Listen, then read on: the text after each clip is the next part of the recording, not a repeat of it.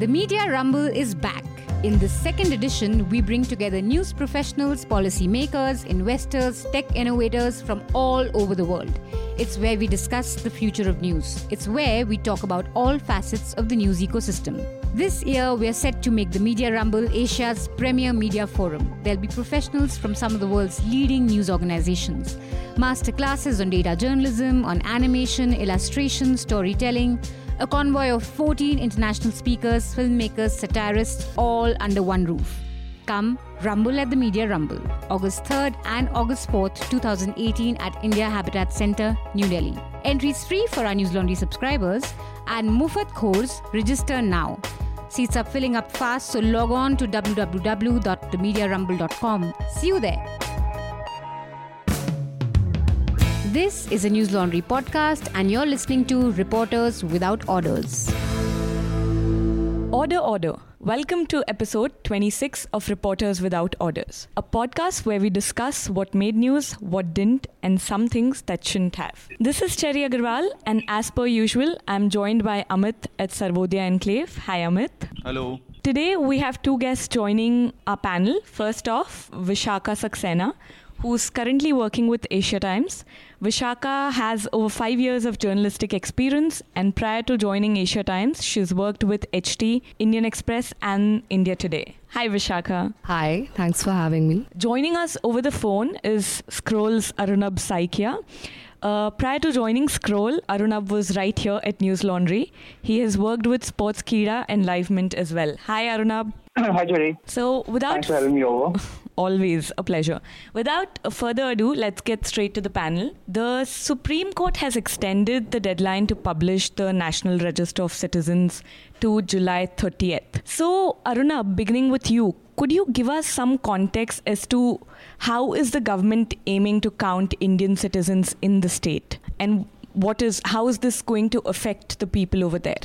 Uh, yeah, uh, so uh, what's essentially happening is uh, this is an enumeration exercise uh, to count all legal citizens of Assam. Uh, who is anyone who came to the state before the midnight of 24th March 1971 which corresponds to the beginning of the uh, Bangladesh Liberation War. Mm-hmm. Uh, so, and uh, I mean, uh, just for some context, uh, that date uh, was basically, I mean, a result of the Assam Accord. there was an agreement signed between Assamese nationalists and the Indian government to mark the end of a violent six-year-old, six-year-long agitation against alleged foreigners.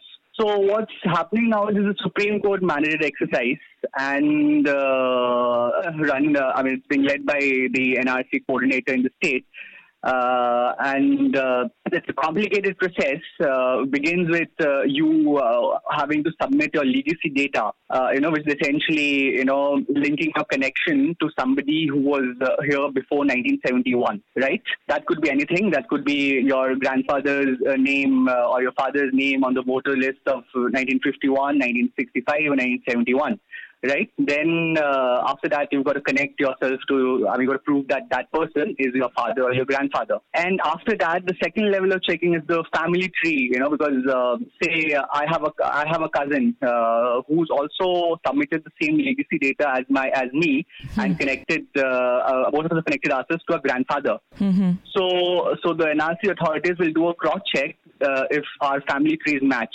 So that that's essentially a second layer of check. So yes, uh, we're I mean going on for a couple of years now, and uh, in all probability, uh, we will have an NRC by the end of this month.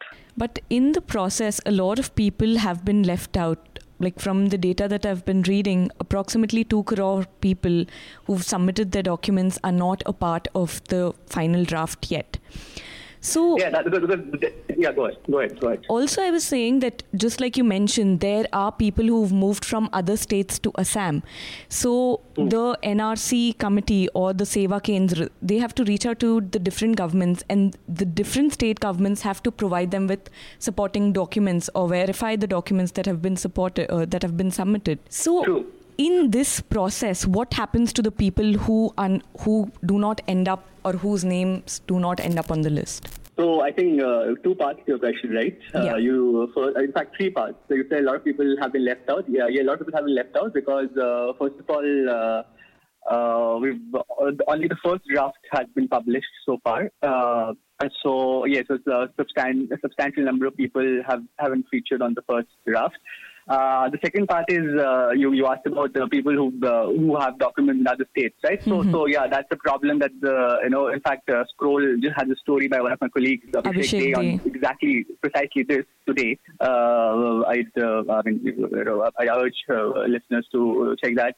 Uh, so basically, the, the, the, the, they're trying to get in touch, and it's happening. But you know how the Indian bureaucracy works. Uh, so hopefully that will be. Uh, around, I think uh, queries of around 5.5 lakh uh, people have been sent to other states. So, so, so that's still uh, in the process of being uh, you know verified. Um, I think as of now, uh, the agency has received only 1.6 lakh documents. I mean, pertain- documents pertaining to a lot of documents still left.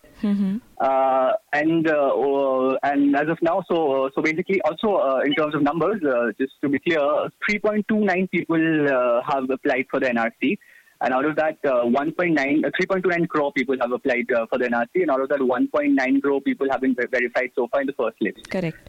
So, Uh, my so third that's question. Of, that's, uh, oh, that's what uh, that's a lot of people still left, right? Mhm, uh, almost uh, two crore people. Uh, but uh, so but there are no numbers as of now. There are no official numbers because Mm-hmm. uh, because uh, I mean whatever numbers come out in the media is essentially you know speculation or unconfirmed sources. Uh, what happens to people who left the NRC? No one knows, including the Indian government. Mm-hmm. Uh, because uh, India does not have a repatriation treaty with Bangladesh.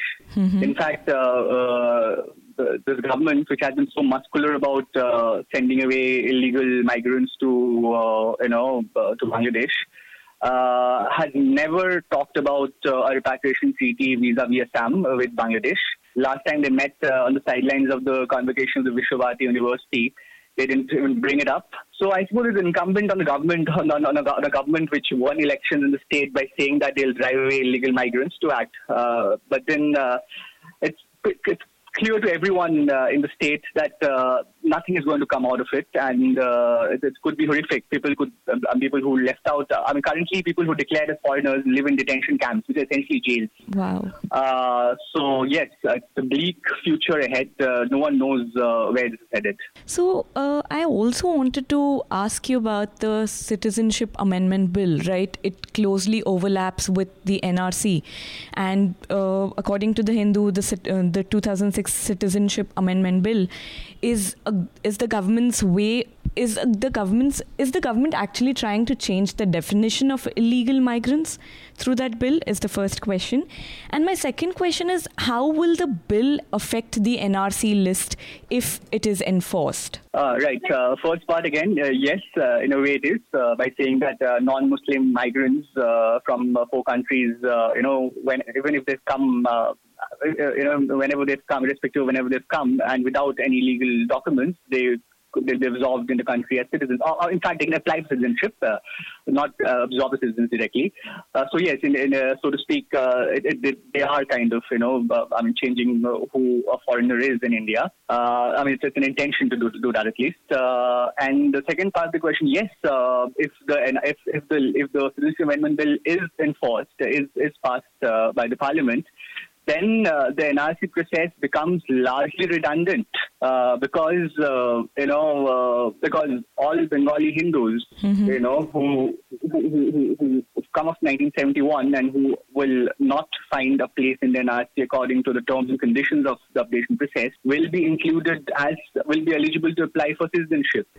So what it does is it makes six years of a gigantic bureaucratic process that involved, you know, hell, hell amount of money and manpower, you know, largely redundant. But would it also not become sort of something against a tool of discrimination against Muslims identified as? Of course it is. Of, of course, of, of course. I mean that that that that, that, the, the, the very the very uh, you know the very essence of the bill is you know that it's, against Muslims. You know it categorically says uh, you know non-Muslims. Uh, I mean doesn't say non-Muslims, but yeah, except for Muslim uh, migrants, uh, you know pretty much everyone's uh, allowed in. So it is uh, it's essentially an anti-Muslim bill, and I mean I, I don't think. There's much to be surprised about, though, coming from where it is. Okay.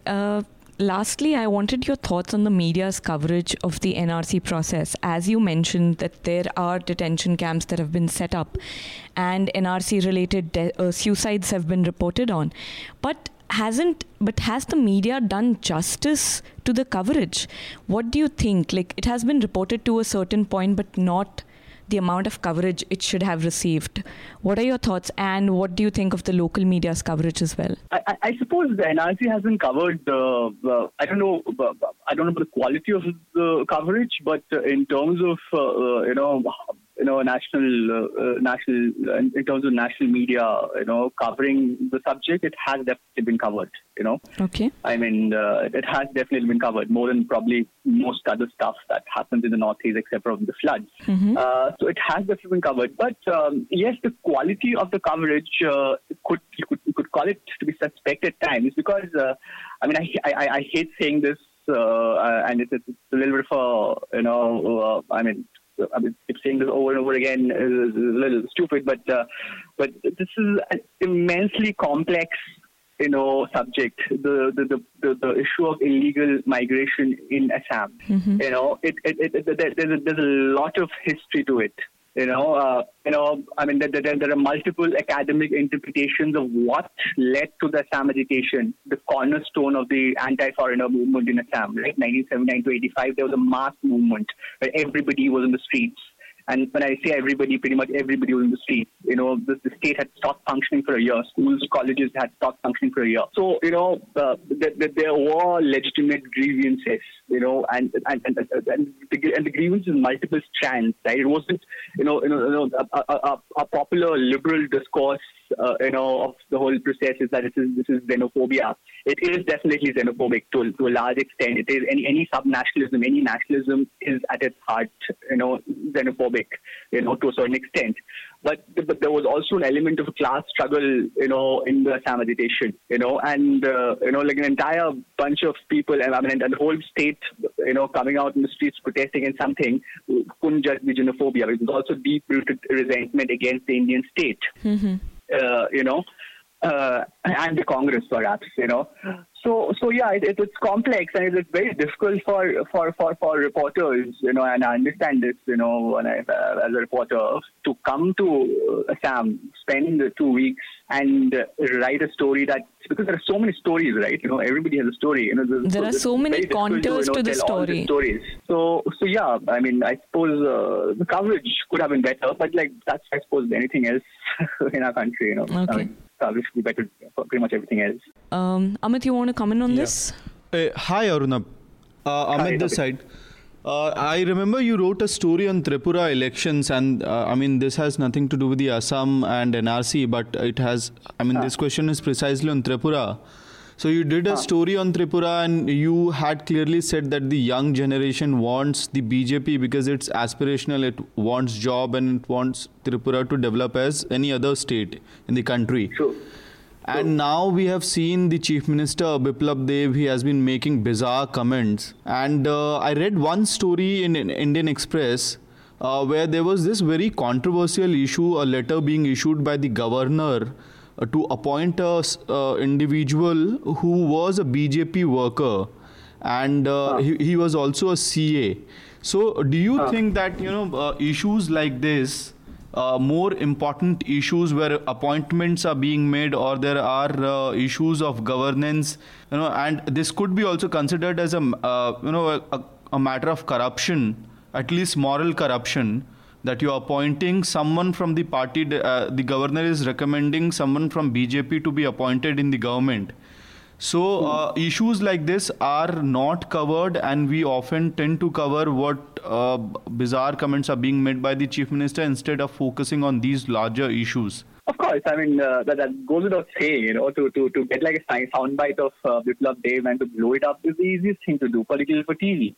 You know, because uh, because covering corruption requires uh, actual journalism. You know, I mean, it requires the reporter to be on the ground. Uh, you know, you know, go through paperwork and you know actually work hard. That I mean, that goes. I mean, that that's absolutely true. I mean, you know, I think. Uh, I mean, in fact, I have you know, very uh, consciously tried to steer away from, you know, I mean, you know, reading too much into Biplab's uh, statements, you know. And because uh, these are it, it, this is the easier easier thing to do, right? So yeah, and uh, you know I suppose uh, everyone does it because it gets you the eyeballs, gets you the numbers, gets you the hits. So yeah, I mean uh, I, you're right that you know there's much more to cover uh, you know in Tripura uh, other than you know Biplab's you know glucose. Right, and it's also difficult to find out those irregularities within the government, right? So you go absolutely yeah.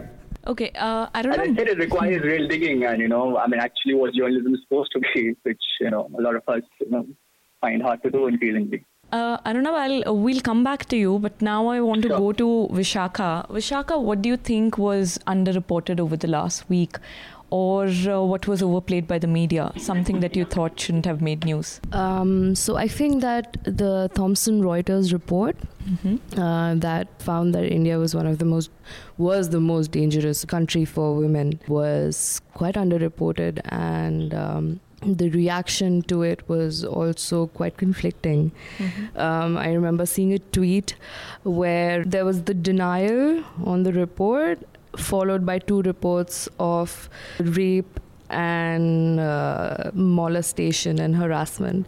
So it, it just, for me, I think this issue has been underreported and also not talked enough. Uh, okay. So, just to give some context, uh, Thomson Reuters Foundation, a philanthropic arm of Reuters, on June 26th released a report where uh, India was ranked as the top in the world's most dangerous uh, countries for women. But um, I slightly disagree with you about the quantity of coverage. I didn't think it was underreported. I thought uh, because I saw uh, the debate on NewsX and NDTV and CNN News 18 also held primetime debates.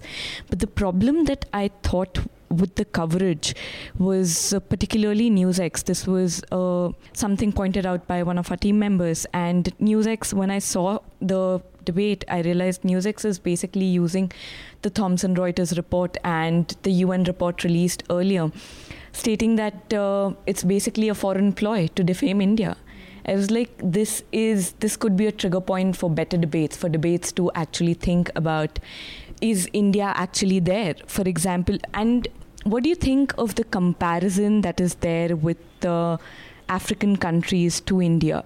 Uh, a lot a larger rhetoric has been like how can India be placed above countries like Somalia? How can it be placed above Africa? How can it be placed above Saudi Arabia? Do you think there's some merit to that rhetoric? No, I do not. I think that India's rising hostility or hostile environment for women is a result of its patriarchal and misogynistic society or cultural values, traditions, however you want to look at it. And this comparison that we make, I mean, how can be worse than them, is I think also a part of our racism where we think okay somebody from africa or from uh, from with a darker skin can't be better than us which is and also if you think like if you look at the pattern that we have been following as a country when it comes to women um, liberation, I wouldn't even call it empowerment, has been that we talk about it on a superficial level.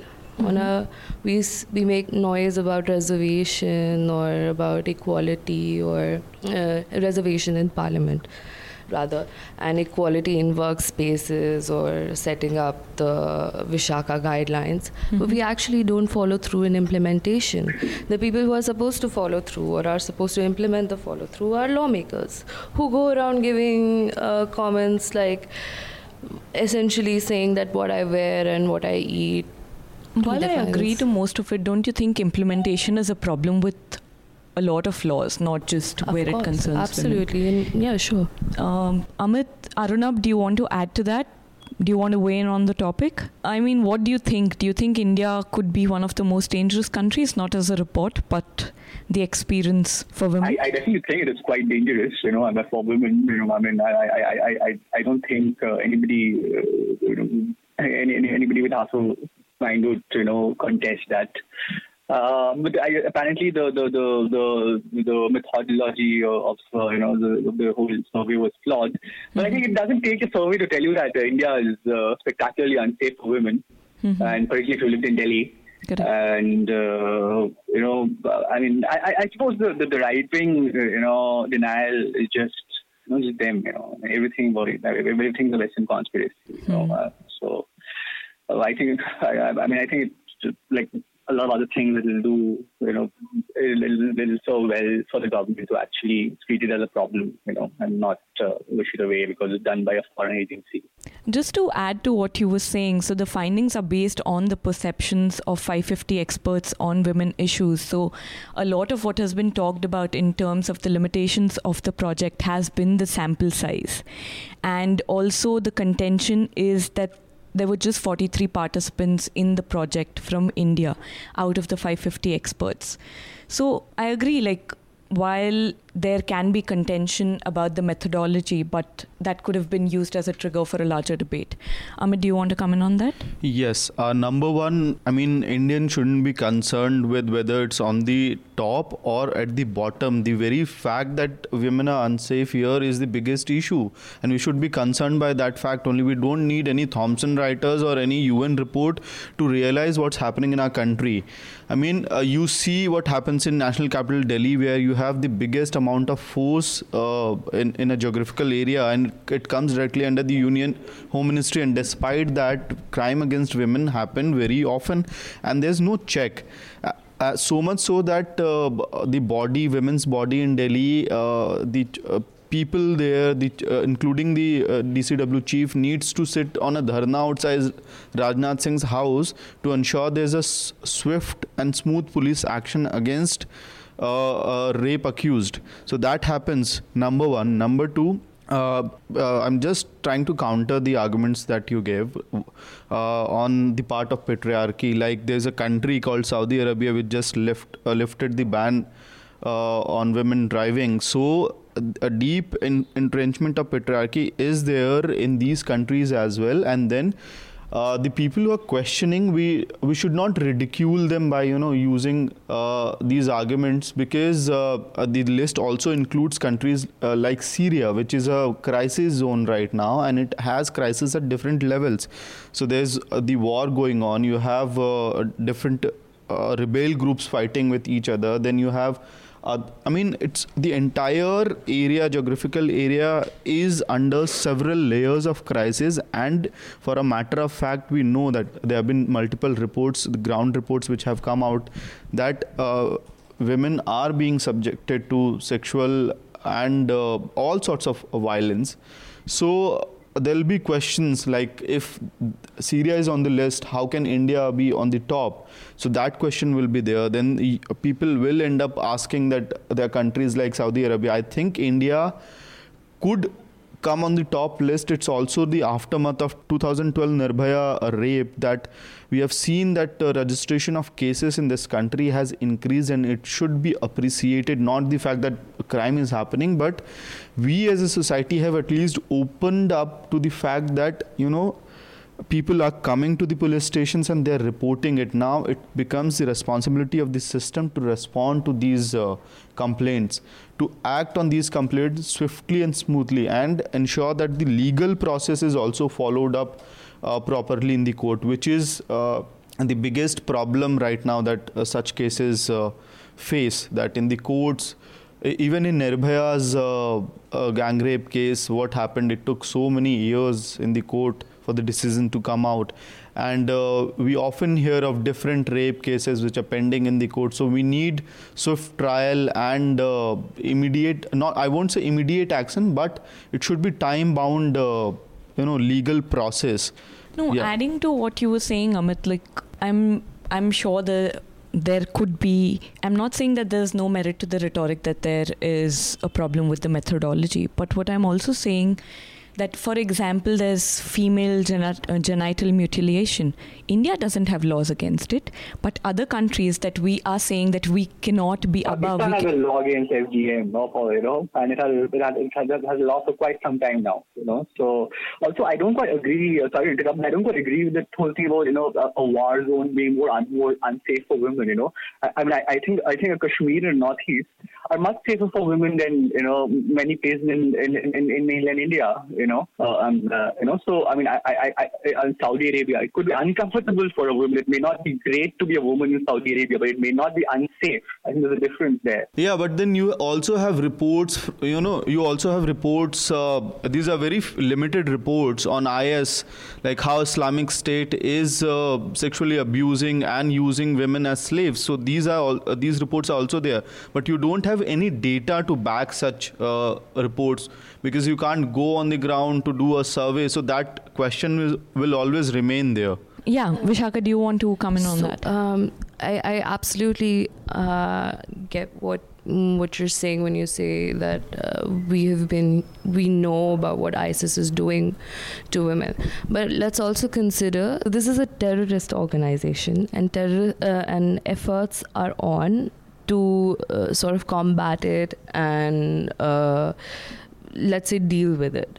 Uh, but when it comes to and also uh, one more thing that you said about saudi arabia for example um, i just i know a couple of men from Saudi Arabia, and I do get what you're talking about patriarchy.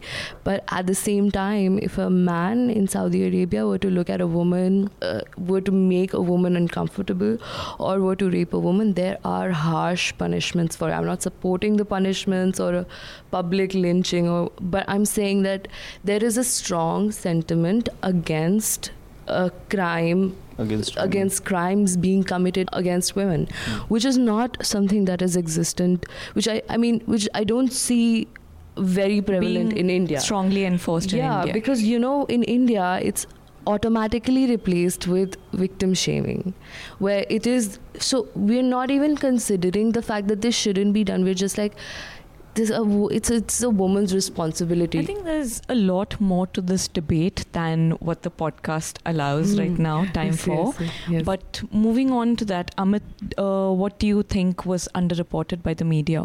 I think uh, I have less to talk about what was underreported. One instance that I'll talk about is uh, Prime Minister Narendra Modi was in uh, uh, Maghar, and uh, the speech was almost live on television screens. And uh, he spoke about Gorakhnath he spoke about Kabir he spoke about Guru Nanak and said that all three of them had sat together here to discuss spiritual issues ऐसा कहते हैं कि यही पर संत कबीर गुरु नानक देव और बाबा गोरखनाथ जी ने एक साथ बैठ करके आध्यात्मिक चर्चा की थी। Now for a prime minister who has been doing गुफ every uh, every now and then he he has made claims similar uh, you know goof ups. He have, he had made similar goof ups in the parliament. He has made uh, i don't know whether it's deliberate or it's uh, just a mistake by the fact checking team or the people who write his speeches uh, this has been happening in the uh, election rallies all across from Bihar to Karnataka.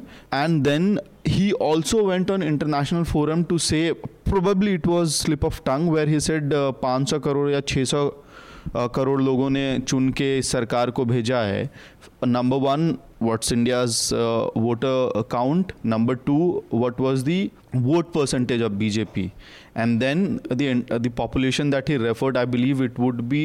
I think it's more than the world population itself. Uh, I'll have to check that. Uh, so this uh, why I'm saying that when uh, the team, the fact-checking team of Prime Minister uh, is not doing a great job, we as media organizations should give it more coverage that these are the goof ups so that this team at least starts working, right? So what happens is there's a easier way to do it and which the news organizations are following up right now is they start writing pieces on their website. Now in, if india today can write a piece or if uh, xyz channel can write a piece on it why not run a package on the tv itself? Every day he makes mistake so that uh, the team realizes that okay this is not working out because uh, the leader of the opposition or uh, the leader of the opposition party principal opposition party has been uh, dubbed as pappu in a, in the entire country. So our prime minister is making similar mistakes and we go on to preach oh what a master stroke oh what a speech. So we need to uh, you know point this out on the television television screens as well. This, there are quite a few things that journalism in India or media in India needs to do, but I think this is way too much of expectations from them because if they are not going to even if they're going to pull down reports that have already been published based on RTI replies, then asking them to fact check Modi's speech. It's not even fact check, dude. You are running the speech live. And that won't even get them TRPs. More Biplab Deb. No, I'm sure. I'm sure running a goof package of Prime Minister Narendra Modi is definitely going to get them TRP. A from the people who love Modi, they'll hate the channels. B from the people who hate Modi, they'll love the channels. Okay. I hope everybody is listening for Amit's uh, expert advice. Uh, but Amit, you also wanted to speak about Delhi's statehood. Yeah, so on Sunday, uh, so one very tragic and horrifying incident happened on Sunday morning that uh, 11 members of the same family were found hanging from the ceiling. Uh, that happened on the same day uh, uh, in Indira Gandhi Indoor Stadium, uh, Aam Aadmi Party had called its uh, Pradesh Mahasammelan, where for the first time we did a story a week back on what is the strategy of Aam Aadmi Party for the elections to, in 2019 and how it is going to use the statehood plank as uh, statehood issue as the main plank for the polls. And they also the strategy is also based on the fact that no party is going to get majority in 2019 and hence every seat will matter. So uh, it was the official announcement uh, of that particular strategy where uh, Arvind Kejriwal said that uh, don't you want 85% uh, reservation for Delhi walas in the government jobs provided by Delhi government don't you want reservation for Delhi walas uh, in the universities and हर झुग्गी के जगह मकान हर आदमी को सस्ता मकान। So these are the three planks and he is now how he clubbed it togethers verse he set that all these things will be possible if Delhi gets full statehood and the kind of response that he was getting from the people present there it was amazing Amit sorry to butt in but I don't want to ask like a lot of time leaders make promises that we know they might not be able to fulfill, or eventually they end up not fulfilling them. Do you think Arvind Kejriwal is using the media to do the same? See, here the strategy is little different. Arvind Kejriwal's government has been a, in a constant tussle with the central government, and even if uh, party in power at the center changes, situation for this government is not going to change it might get little comfortable but it won't be a cakewalk for them right? So number one. So the easiest way to do it is if there's a fractured mandate in 2019 and if they are able to win at least five or six seats from delhi they will be key factor uh, in uh, whatever government is formed. So mm-hmm. in that government form- formation they can barter two things. First they'll demand for statehood. If not they'll at least say dude इस government को परेशान मत करो हमको अपना काम करने दो। So that way it's convenient for Kejriwal and voters who have elected this government so I think that's the strategy and no government is I don't think voters are actually believing in Kejriwal rhetoric that they be reservation in employment और colleges you know because what I'll point out is it's a double edge sword if even if uh, if I want, I can become a Delhi voter today because uh, there's a process I'll follow. I'll become a Delhi voter. So if I go on to vote on that promise that there'll be reservation in Delhi University or uh, colleges in Delhi for Delhi walas, hmm. my brothers, sisters, or my family members living in Jharkhand, they won't be able to get a seat in Delhi University, which is already very difficult. So I might not vote for Kejriwal because of this reason. So yeah, that's the double sword. Domicile, yeah. right? That works. That works according to domicile. Yeah, but there's, there's, a, hmm, hmm. there's a process to it. I mean, who is considered uh, just because you vote in Delhi, you're not a Delhi. You're not a citizen of Delhi. Yes. Domicile when it comes to education, isn't it? Right. But what will happen in electoral terms is I won't like to vote for a party which is uh, trying to bring 85% reservation. This backfired for Vijay Goel in past.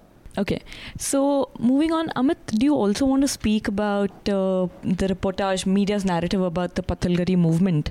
Uh, media's narrative very quickly. I'll just uh, sum up uh, because I was able to. point. uh, Also, mean, could I've- you first give us a little context about the movement itself? I think we spoke about this last week as well. Uh, uh, Pattalgadi is a tribal tradition where uh, people demarcate land uh, where they live and the Correct. yeah and uh, uh, the area where their uh, ancestors uh, memorials are kept or they are buried so this entire area is demarcated uh, demarcated by the people uh, tribals and uh, this is called Pathalgadi and it is under the PESA Act of uh, Government of India and was also identif- is has been also identified under the fifth schedule of the Constitution. Now in Jharkhand, suddenly the Raghubar Das government, uh, the Bharatiya Janata Party government said that this is anti-national activity and people who sh- who are carrying out Pathalgadi movement should stop it right away. Uh, it was also because that uh, the gram sabhas uh, in these tribal villages where Pathalgadi were carried uh, were being carried out, they said that the funds under the tribal action action plan should be directly given to the gram sabhas so that they can carry out the development projects. So.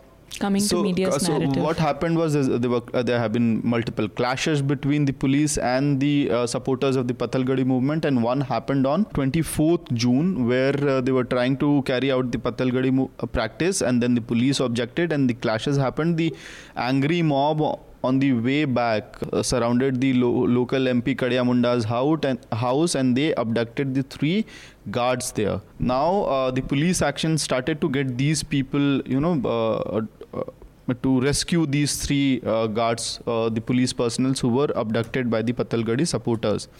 And before this, a week back, uh, uh, before this incident, uh, five women were gang raped. Uh, they were abducted and gang, gang raped in Khunti itself. So uh, the problem with the media narrative, and to be precise with this, uh, very liberal and very, uh, I mean, yes, a lot of pe- uh, majority of uh, people who identify themselves as liberal or who identifies themselves as one not supporting the BJP was this channel, and. Uh, f- this happened on three days. I was amazed. I mean, the goof up can happen on one day. It happened on three days. Which is the channel you're talking about? People can read it on news laundry website as well. Uh, the anchor went on to s- uh, repeat the same mistake on three days and how's that possible?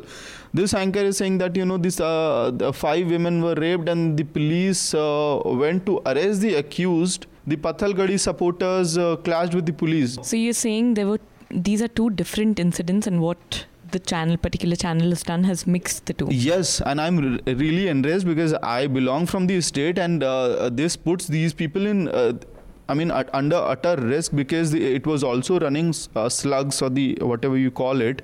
That police supers, that police versus uh, rebels. These are not rebel groups. You have to understand what's happening on the ground before putting such supers or slugs on the channel. On the channel. Why do you say they're not rebel groups? Just to explain it to our readers. See uh, that listeners. area, uh, Jharkhand itself is it's red corridor. Number one, number two, Khunti uh, is uh, essentially a place where uh, uh, these uh, Maoist organizations and other Naxal organizations are very active. I won't say Naxal, but PLFI is one group which is very active, and uh, so much so that there is a war-like situation between these two groups itself. So, and Patalgadi movement, it- it's not a rebel group; it's a democratic uh, right of the people, and people are practicing it, and there are there are misunderstanding between the government and the people. So you can't call it rebel group. Would you call the protesters in Bhatta Parsaul, who were shot dead and who had uh, sort of uh, uh, uh, blocked the entire area? uh, you know, uh, protesting against the land acquisition were the rebel group. If you are ready to call them rebel group, then I'm I have no problems if you call Pathalgadi movement supporters rebel group. Okay. Uh, Arunabh, Vishaka, do you want to come in on any of that? No, I, I would rather. This is not something that I I just follow and keep a track of. Arunabh, do you want to comment on that? No, thanks. I, I, Okay. I haven't uh, read, read up much on it. So, uh, coming back to Vishaka before closing the podcast, Vishaka, we were talking about the Thomson Reuters report, but uh, I also want to ask you since you've worked in multiple newsrooms, what has your experience been in these newsrooms as a reporter, as a journalist, and also as a woman in the newsrooms? Ah, that's such a tough question. Um, in most online newsrooms in current mainstream media organizations, online journalism means sitting, copy pasting, curating, and maybe doing social media, right? Based stories. Ye- Or just being a social media manager, or uh, but there's absolutely no uh, attention given to reportage or to working on a journalist's individual reporting skills. So what that does is I, there's a vacuum and there's also sort of there are ambitious young journalists who are dying to report or dying to build contacts and sources. To fill this vacuum, some of us start pitching stories and giving ideas or try, you know, suggest can we follow, can we, if not, just shadow uh, good reporters or reporters near us in our own time. And you get permission to do none of that because you, all your time, you have to sit and produce and publish as many pieces as possible, quantities. And can- this goes beyond the gender. It is applicable to everyone who's in sure. the this newsroom. part for sure. This is across the board, um, men, women alike. Um, Uh, Arunabh, you've also worked in multiple newsrooms. Do you agree with what Vishaka is saying? Oh, I've done that. So I've been lucky that way. I mean, uh, I've always been a reporter, uh, and uh, and the first job I was uh, I, I was was on the desk. Uh, uh, I mean, but I I was I was essentially subbing copies then for uh, another sports website back in Bangalore. But after that, I've essentially been uh, a reporter always. And you know, um, this law what I do now is uh, based on you know sitting on the desk. Okay. I guess what I also was trying to say was, uh, um, you know, what he said about being a reporter. I mean, all the reporting that you can do is on your own time, and you have to have the the will to push your story through. Like I've done that. I've done a story and then I've told my editor you can use it if you'd like to. So yeah, you have to have that kind of drive, but also it's very uh, the whole environment and the pressure of it is quite draining when you go back home. You've literally spent nine to ten hours in front of a screen, maybe at a 15 or a 20 minute break. And uh, talking about the gender equality bit. So, in one of my newsrooms, I was actually, I, I have written about this. I was uh, uh, harassed by one of my, one of a head of a department at a at an office party while he was really really drunk and i ended up quitting a month or a month and a half after and I still haven't been able to talk to anybody. Like I can't, I can't talk to my industry peers. It just, just fills me with fear and dread in general.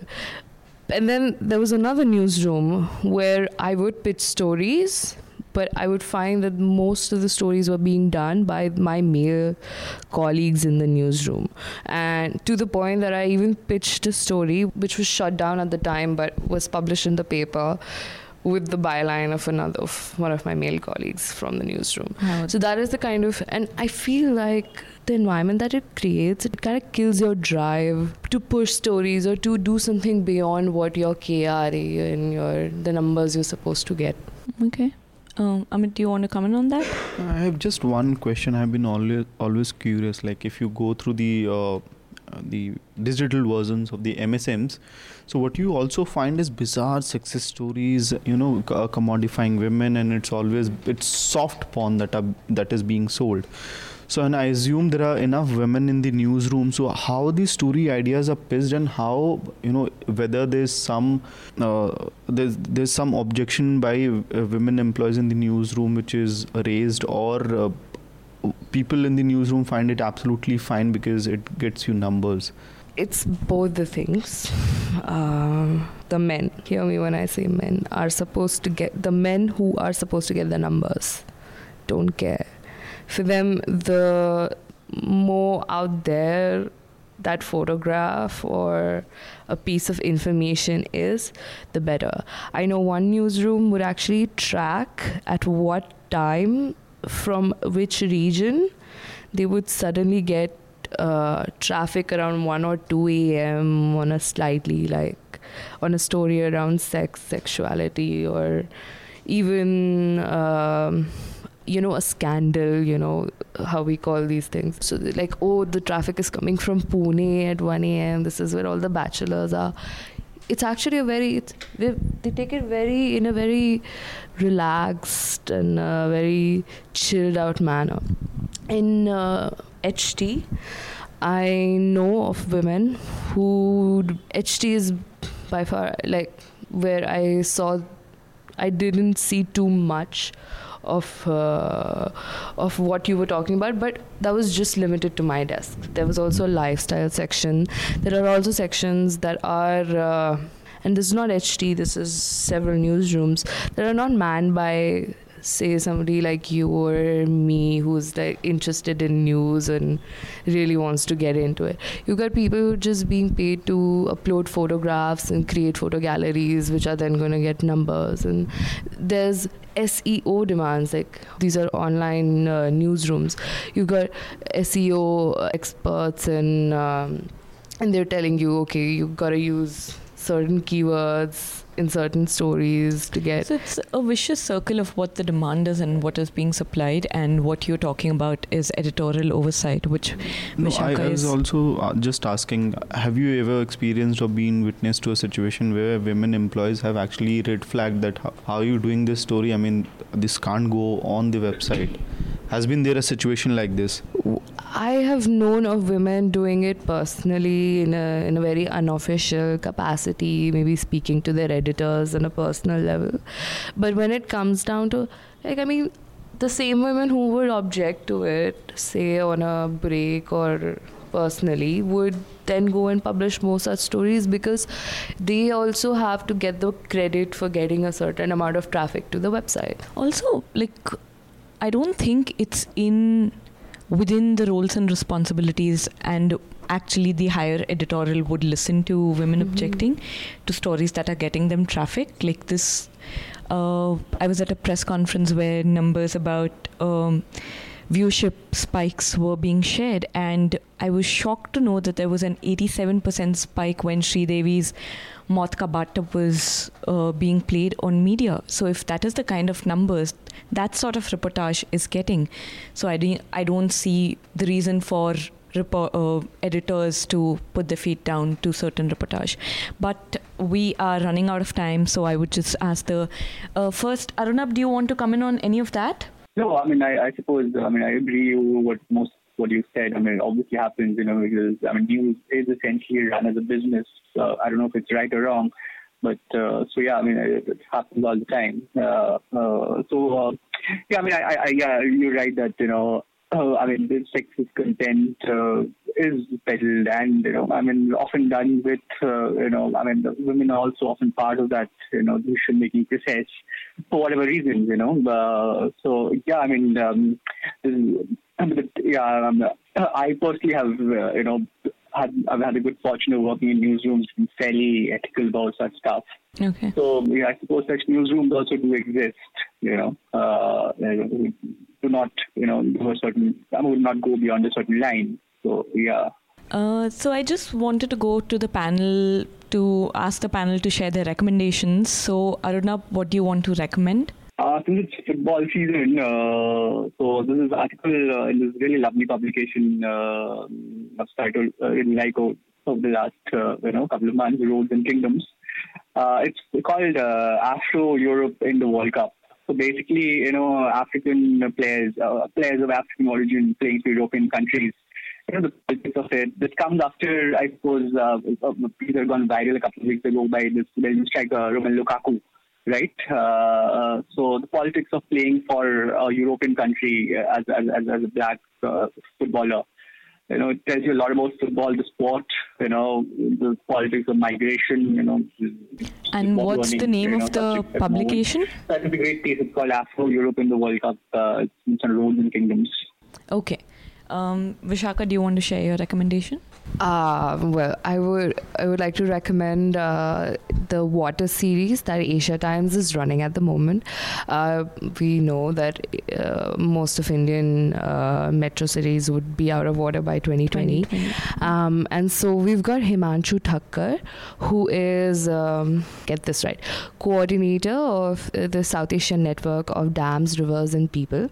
And he's written three uh, very, very in depth pieces so far for Asia Times, where one he looks at the Shimla water crisis, uh, the how these smart cities that we're building actually have no water policy to the point that we, I mean, not a single city is capable of treating their sewage, Hmm. uh, the sewage that they create. Not even like 10% of that sewage is being treated.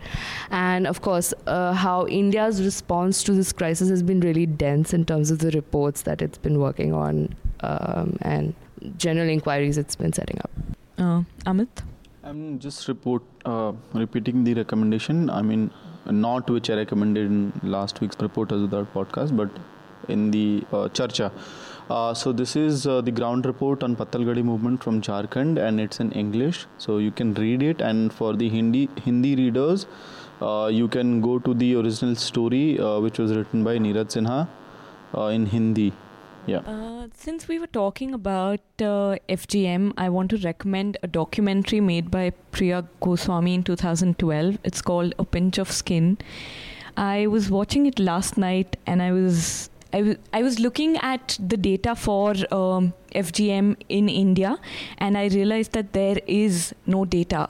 And uh, Maneka Gandhi's um, rejection that, or rather denial that there is um, no female genital mutilation in India, I was shocked at uh, to see that in the documentary people have come forward and people are talking about it as part of the culture and i personally know a friend who's gone through it.